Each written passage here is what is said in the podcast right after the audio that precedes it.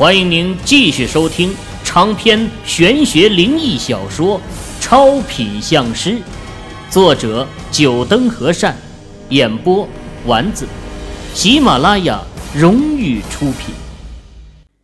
第九十一集，把引魂灯上的玻璃罩给拿掉。秦宇把引魂灯摆在刘顺天的身前。接着又拿出一张符箓，将符箓贴在了刘顺天的头顶处。做完这一切后啊，秦宇离开了刘顺天的身边，和莫永新三人一起盯着引魂灯。引魂灯芯上的火苗开始慢慢的跳跃起来，先是毫无规则的跳跃，紧接着又一长一短的很有规律的跳跃。灯芯处啊，发出了几声啪啪的火苗的爆裂声，接着一道青烟冒出，青烟在灯芯上空缓缓的组成了一个人的身影轮廓，从高度和粗细来看，和刘顺天的身材一模一样。莫永新几人睁大眼睛，死死的盯着这青烟组成的人影轮廓。尤其是墨家姐弟俩，虽然对于秦羽的一些神奇手段已经有所免疫了，但每次还是惊愕不已。青烟聚成的人影轮廓缓缓的朝刘顺天飘去，最后再慢慢的缩小成一寸大小。正因为缩小了，这青烟呢更加的凝实。几人越看越觉得，这青烟组成的轮廓就是缩小版的刘顺天。青烟人影最后嗖的一下钻进了刘顺天头顶上的符箓内，随着青烟钻入符箓内，消失不见了。整张符箓散发出一道黄芒，黄芒足足闪耀了一分多钟，才恢复模样。唰！秦宇把刘顺天头上的符箓取下，看了几眼，脸上露出了满意的笑容，对云荣说道：“好了，刘总的魂魄已经回来了。云姐，你对着刘总喊几声，他就可以醒过来了。”啊，这就可以了。云荣听到秦宇的话后，狐疑的走到刘顺天的身前。轻声的喊道：“顺天，顺天。”随着云荣的呼唤，刘顺天的脸部轻微的扯动了两下。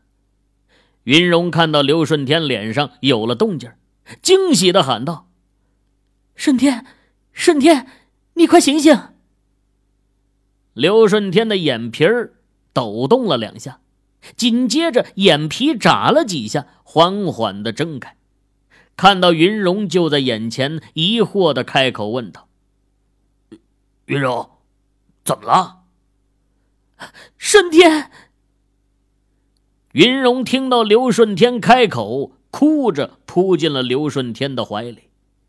刘顺天昏迷的这一天呢，可把他给吓坏了。本来就有身孕的他。精神呢就很脆弱，到现在一直是强撑着的。如今刘顺天醒来，再也忍不住哭出了声来。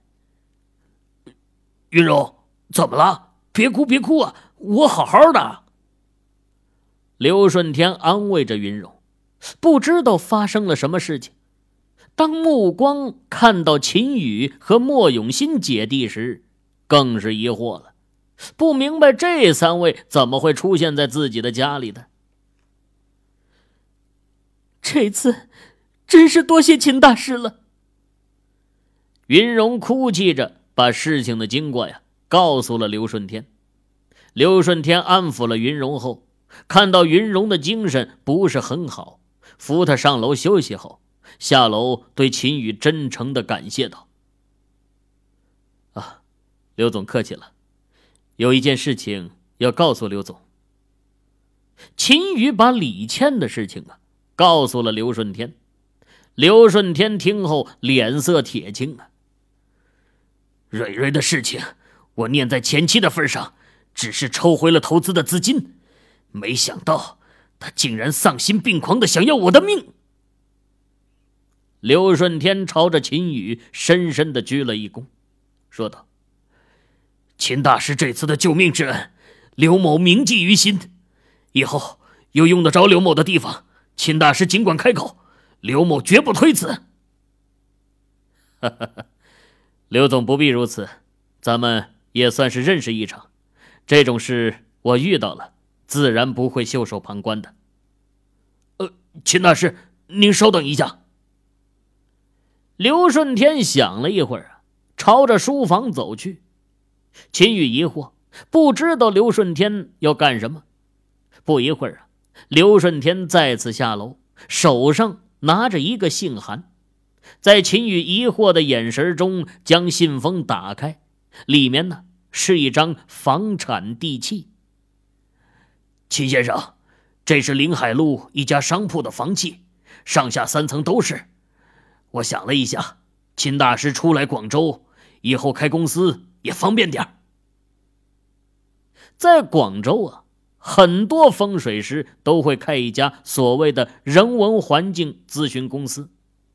刘顺天想到秦宇既然是风水师，在广州发展，肯定也会开公司的。有了这公司，和别人打交道也方便点而他手里的这家商铺啊。位置也是很好的，位于繁华的商业圈内，又是上下三层，足够秦宇开一家公司了。啊，刘总，这怎么行？您这太贵重了。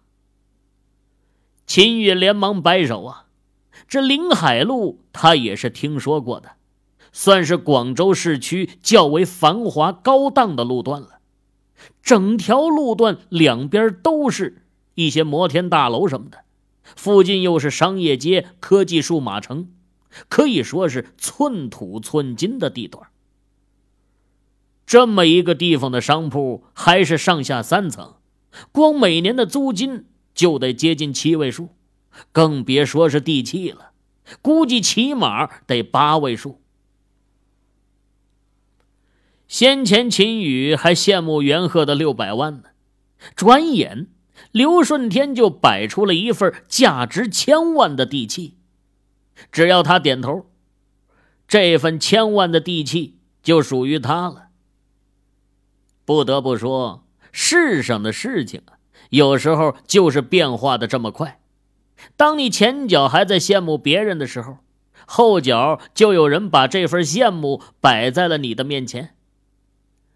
呃，秦大师，这份地契呢？说实话，对我来说没什么用。我的公司已经稳定了，而且现在逐步往其他城市成立分公司。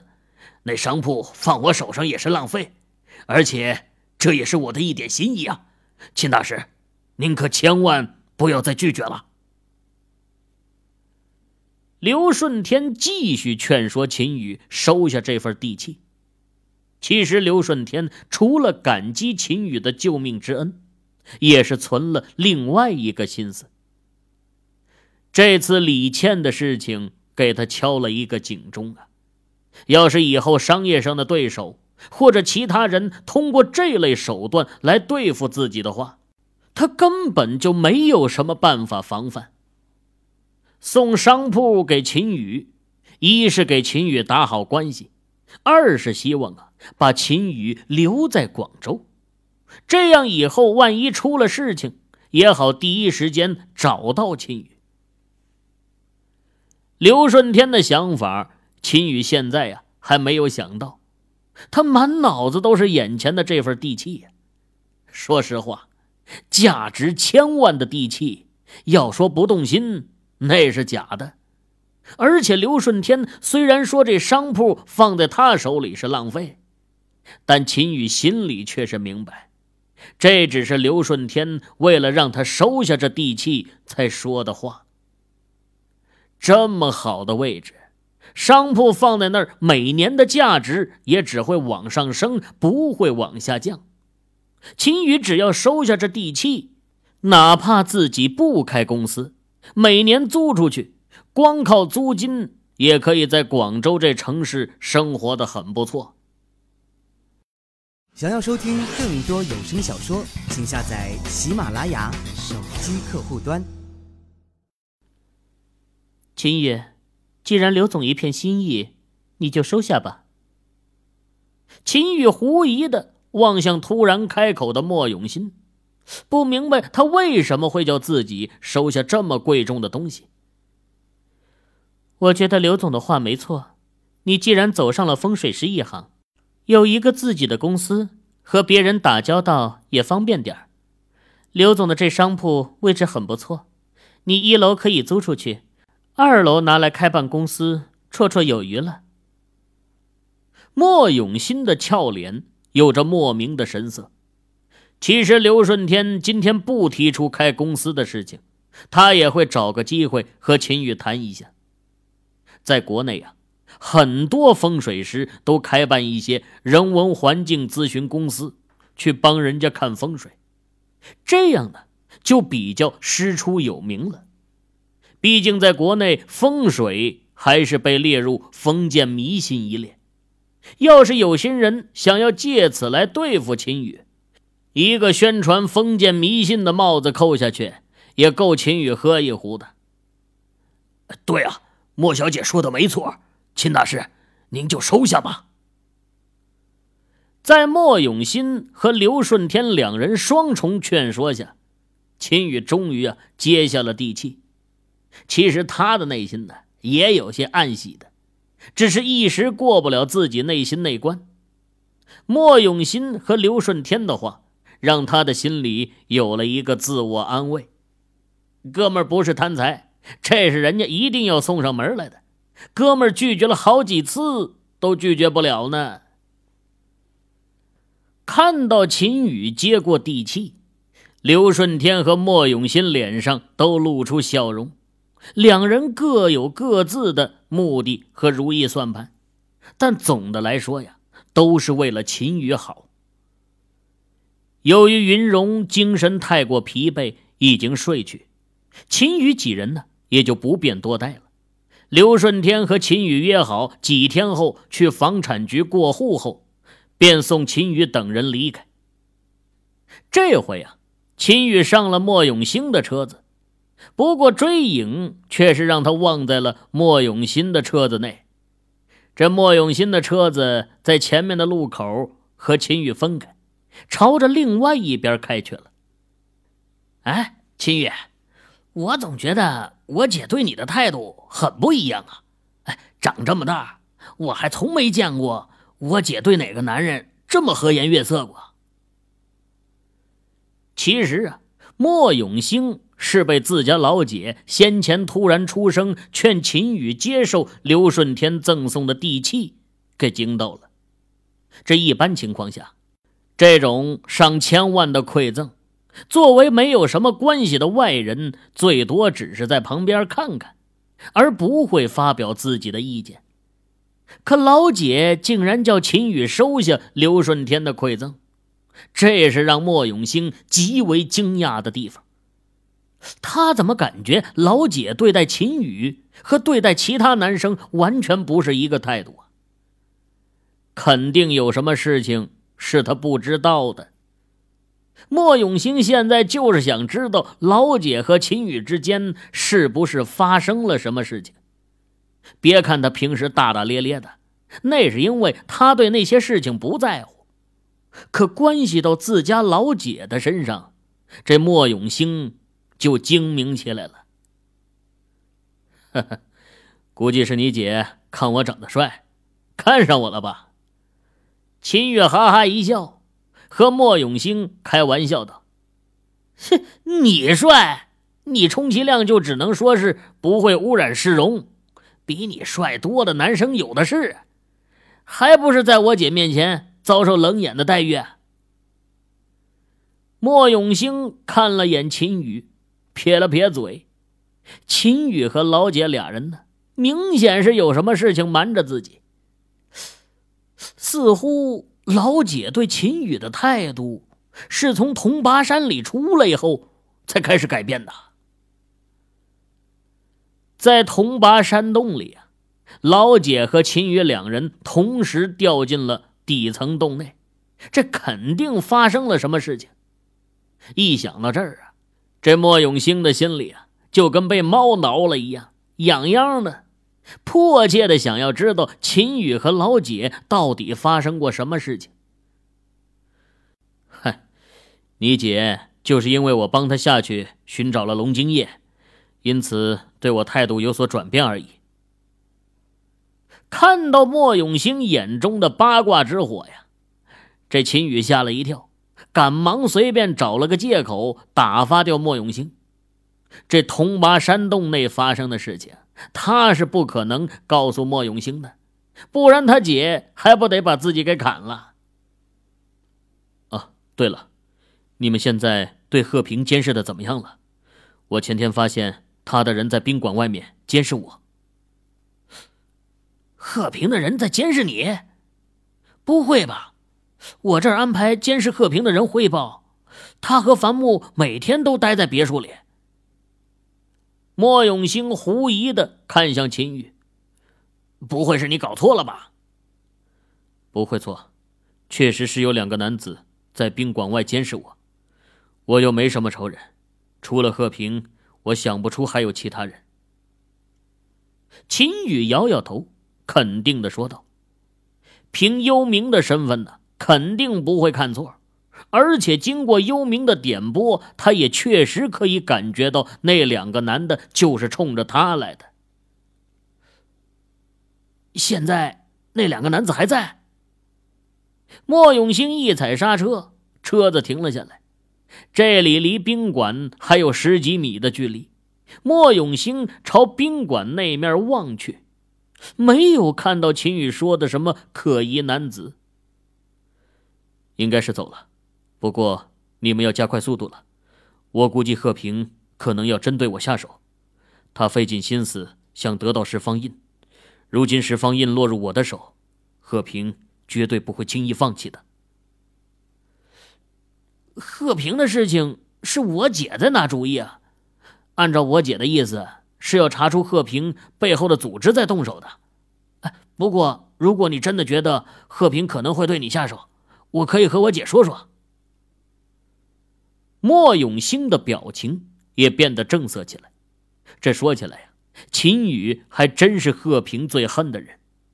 铜拔山的事情，秦宇破坏了他们的计划。这一次交流会，秦宇又半路杀了出来，抢走了他们想要得到的十方印。两次计划都坏在秦宇的手中，难保贺平不会恼羞成怒向秦宇下手。哎要不要我先给你调几位保镖过来保护你的周全？莫永兴向秦宇建议道：“算了，我估计我在广州待不了几天，这边的事情解决的差不多了，你们只要加快对贺平采取行动就可以了。”秦宇想了一会儿，拒绝了莫永兴的建议。给他配保镖，他还真不习惯，每天走在路上，后面跟着几个人。会有一种自己所有的一切都暴露给别人眼中的感觉。那行，我这几天会叫他们密切监视贺平的一举一动的。莫永兴点了点头。等秦宇下车后，一踩油门，车子呼啸而去。哎，哎，忘了把追影忘在莫永新车上了。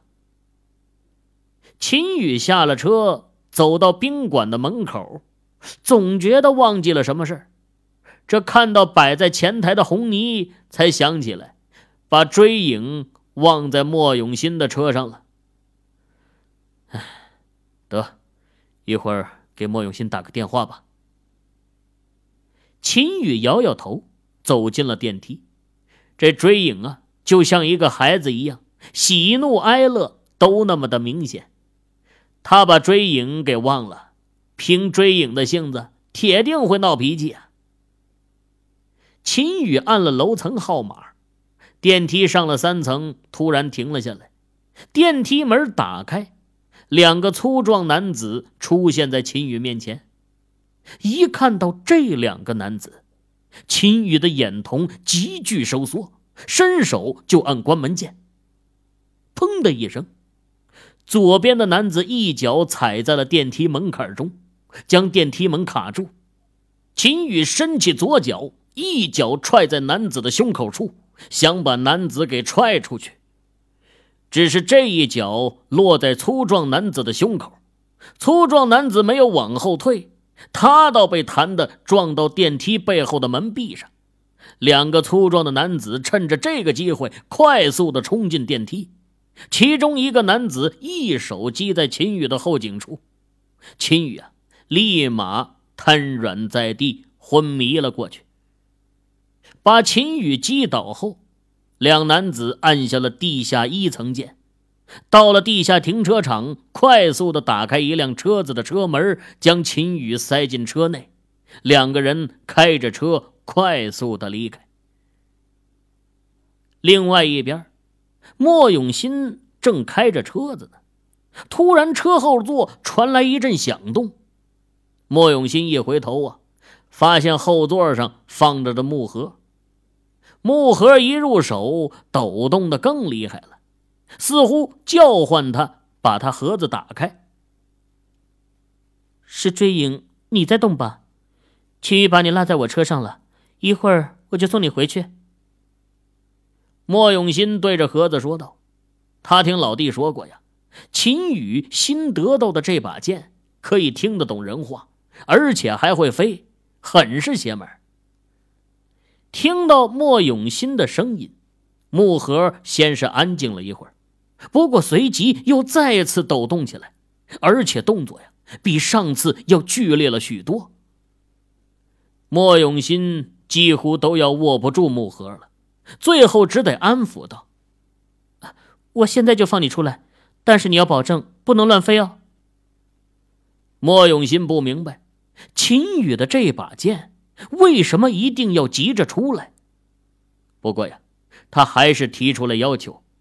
莫永新的话音刚落，木盒抖动了两下，就静静的躺在莫永新的手中不动了，显然是答应了莫永新的要求。